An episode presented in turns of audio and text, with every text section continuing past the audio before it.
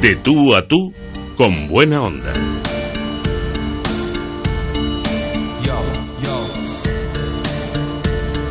Hoy vamos a hablar de tú a tú con un hombre que es de esa generación en la que se podía jugar al fútbol en la calle y pasear en bicicleta en libertad.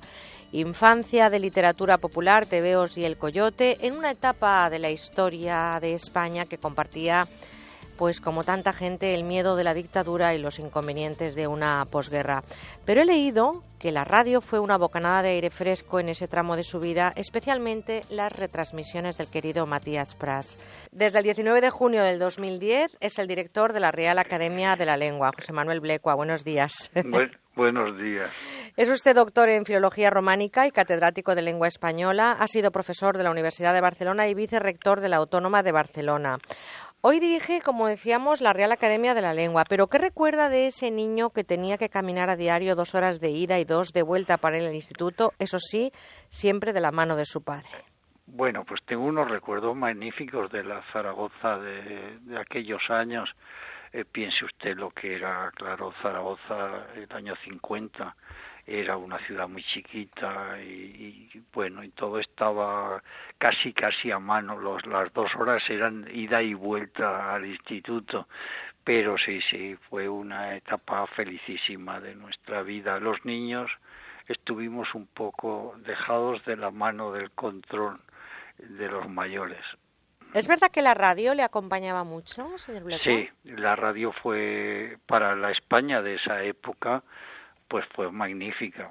Gracias a eso, pues eh, primero usted ha citado a don Matías Prat, que fue el, el ángel que nos acompañó durante todo ese tiempo, pero también es verdad los informativos, los seriales, los seriales se escuchaban con una atención Imagínese lo que era un mundo sin televisión. Claro, no me lo puedo imaginar, pero bueno, eran momentos difíciles de cortes de luz en el tranvía, como decía, siempre acompañado de la mano de su padre, que también fue profesor, y un referente, eh, señor Blecua, que le ha enseñado valores, sobre todo puntualidad, higiene, ser buena persona. Eh, un gran filólogo español, catedrático de literatura española de la Universidad de Barcelona y también académico de honor de la Real Academia Española. Eh, ustedes son una saga importantísima para la investigación de la lengua y la literatura. Bueno, somos una familia que se ha dedicado con bastante pasión y con bastante esfuerzo a, la lengua y a la literatura española, sí, claro. El español, con más de 495 millones de hablantes, es la segunda lengua del mundo. Solamente la supera el chino. Eh, ¿Cómo se puede mantener la pureza de un idioma tan extendido? Bueno, la verdad es que lo que intentamos entre todas las academias Existe una asociación de academias desde 1951 que une a todas las academias de la lengua española del mundo y gracias a esa asociación pues se intenta mantener un conjunto de estudios sobre el español actual que permiten que existan unas normas generales que no son únicas como se puede usted imaginar, con una extensión territorial tan inmensa y una historia tan diferente que tienen todos los países hablantes de la lengua española. ¿Cuál sería el diagnóstico que usted le da a la salud de nuestro idioma? En estos momentos eh, el español es una lengua de extraordinario atractivo, sobre todo en la dimensión económica. Piense usted en América, y sobre todo piense en el comercio, piense lo que es la relación Oriente-Occidente, por ejemplo, piense usted lo que es Corea, Japón, China, negociando con América los problemas de las materias primas, todas estas cuestiones han puesto de moda en el mundo, en la dimensión económica, han puesto de moda la lengua española. Por eso existe tanto interés en aprender la lengua española en, en estos países que le he citado pero por otra parte, pues claro, tenemos una riqueza demográfica extraordinaria, como es perfectamente conocido, pero al mismo tiempo una debilidad científica que también es notoria y que obedece a razones que todo el mundo conoce. Efectivamente, razones que me imagino ustedes se ponen sobre la mesa, estudian y trabajan conjuntamente. ¿Cómo se coordinan todas esas academias? Pues tenemos una asociación de academias, como le decía, creada por el presidente de México, Miguel Alemán, en el año 51, y que tiene una extraordinaria fuerza eh, que se reúne constantemente eh, una vez al año por lo menos todos los directores y presidentes y que gracias ahora a los a los medios a las redes de comunicación está constantemente en relación. Es decir que una palabra puede examinarse el mismo día por todas las academias simultáneamente lo que ocurrió con tableta con libro electrónico entonces el trabajo en estos momentos es extraordinariamente interesante, es conjunto y permite que cada vez existan más relaciones estrechas desde el punto de vista científico. Yo acabo de volver ahora de Chile y he tenido una serie de reuniones allí con, la Academia de Chile y realmente pues he vuelto muy animado de los trabajos y y, de conocer una realidad lingüística que no conocía. Por cierto, permítame que diga públicamente que ha sido usted distinguido por la Academia de Chile, precisamente miembro ilustre de la Academia Chilena. ¿eh? Enhorabuena. Muchas gracias. Sí, ha sido eh, han sido unos días pues pues muy emocionantes que no, no le puedo decir otra cosa. Efectivamente, hablaba usted que en un momento eh, en el que vivimos eh, es fácil estar conectado sobre todo por las nuevas tecnologías. Usted ha sido pionero precisamente en la aplicación de las TICs al estudio de la lengua española. En Internet, el español ocupa ya el tercer puesto como idioma más utilizado después del inglés y el chino. En Twitter, el español es la segunda lengua más usada después del inglés y en Facebook, el español es una de las lenguas más, más empleadas con más de 80 millones de personas. ¿Cómo impacta esta revolución tecnológica en el lenguaje? Pues mire, es en primer lugar ha hecho accesibles eh, materiales que antes eran imposibles. Por ejemplo, el diccionario, el diccionario de, de las academias. El diccionario está en Internet y tiene pues entre 30 y 40 millones de consultas al mes. Es decir, que el diccionario podrá ser consultado al año pues, pues 500 millones de veces. Eh, tenemos un Twitter solo con preguntas y problemas de la lengua española que esta mañana tenía 643.000 seguidores. Caray.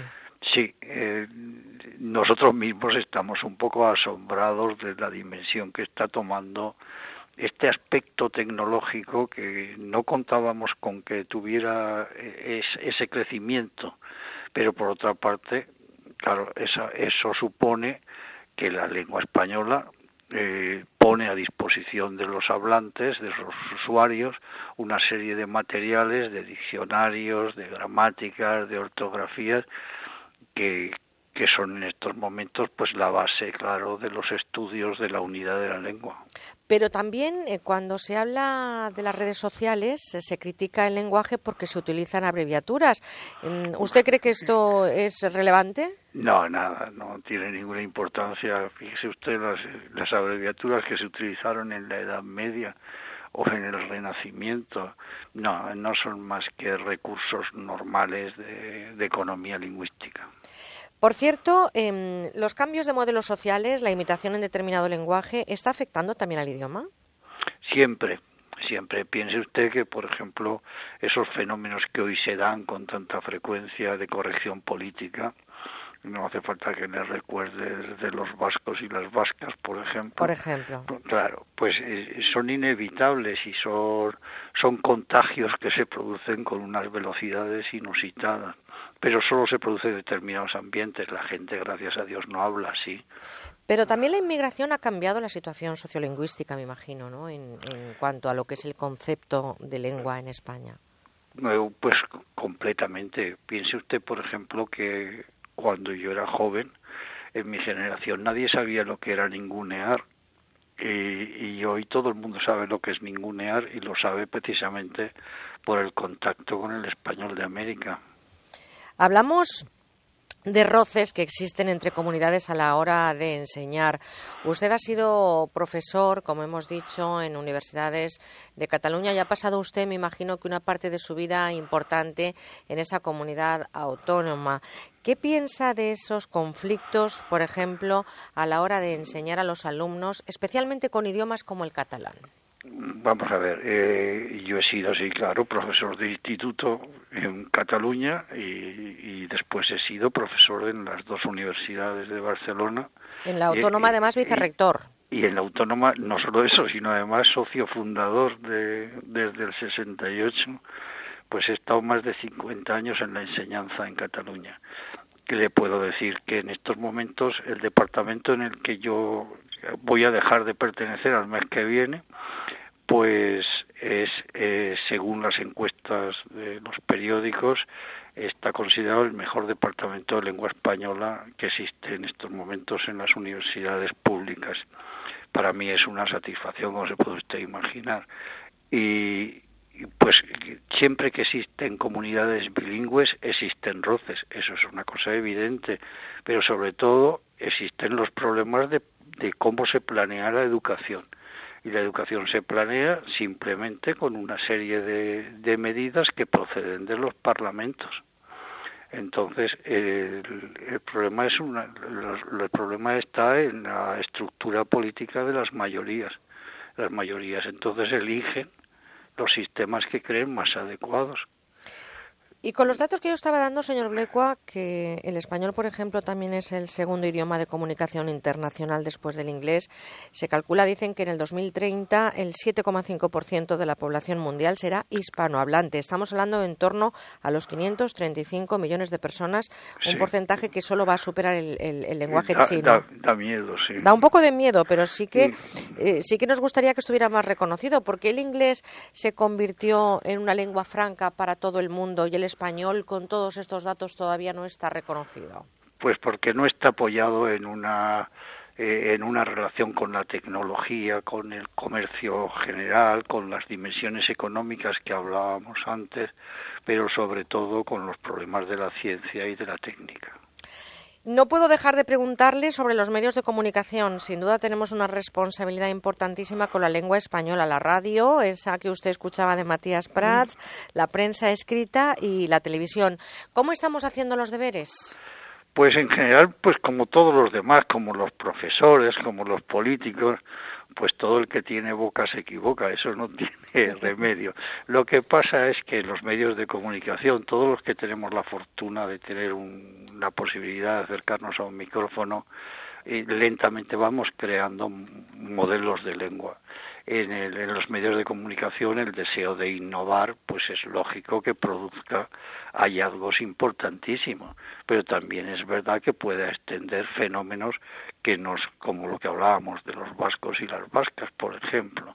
Entonces, el, eh, el compromiso está precisamente en la lucha entre la innovación y el mantenimiento de lo que pudiéramos llamar eh, los principios básicos del funcionamiento lingüístico. Y para terminar, ¿es sexista la lengua española? ¿Habría que incluir más femeninos a determinadas palabras? Por ejemplo, miembra, ¿le suena a usted? estaba en el siglo XVI, hay documentación de miembra. No, no, este, todo esto, eh, como lo que hablábamos antes, es inevitable. Eh, el hablante vive en una sociedad, esa sociedad tiene unas preocupaciones y, efectivamente precisamente llega eh, esa preocupación llega del inglés que es una lengua que no tiene género.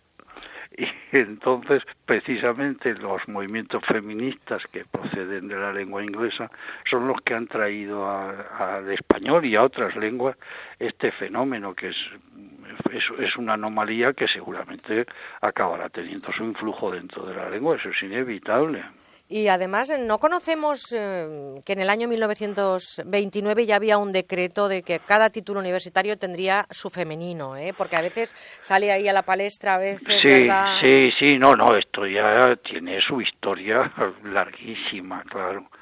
Y, y, lo que pasa es que después esas historias pues se desconocen y se vuelven a recuperar otra vez.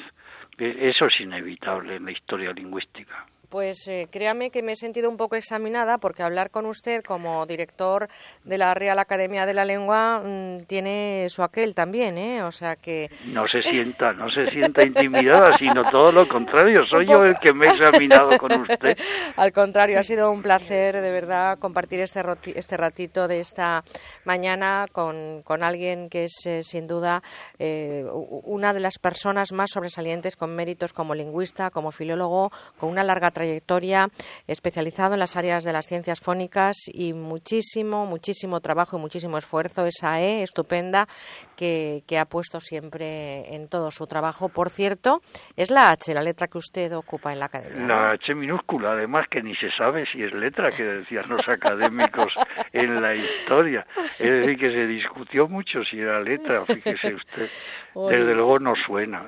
Bueno, lo importante no es que suene, sino que esté ahí como usted lo está José Manuel Blecua. Le agradezco mucho que este sábado de agosto, que estamos ya casi bajando la persiana de un mes eh, que es principalmente de estío y veraniego, haya compartido con nosotros este ratito de su sabiduría. Yo le agradezco mucho y le deseo lo mejor para esta temporada que empieza a usted y a todos los académicos. Muchas gracias por sus deseos y ha sido un placer y un honor. Mm, el honor es mío. Gracias, José Manuel Blecua. Muchas gracias a ustedes.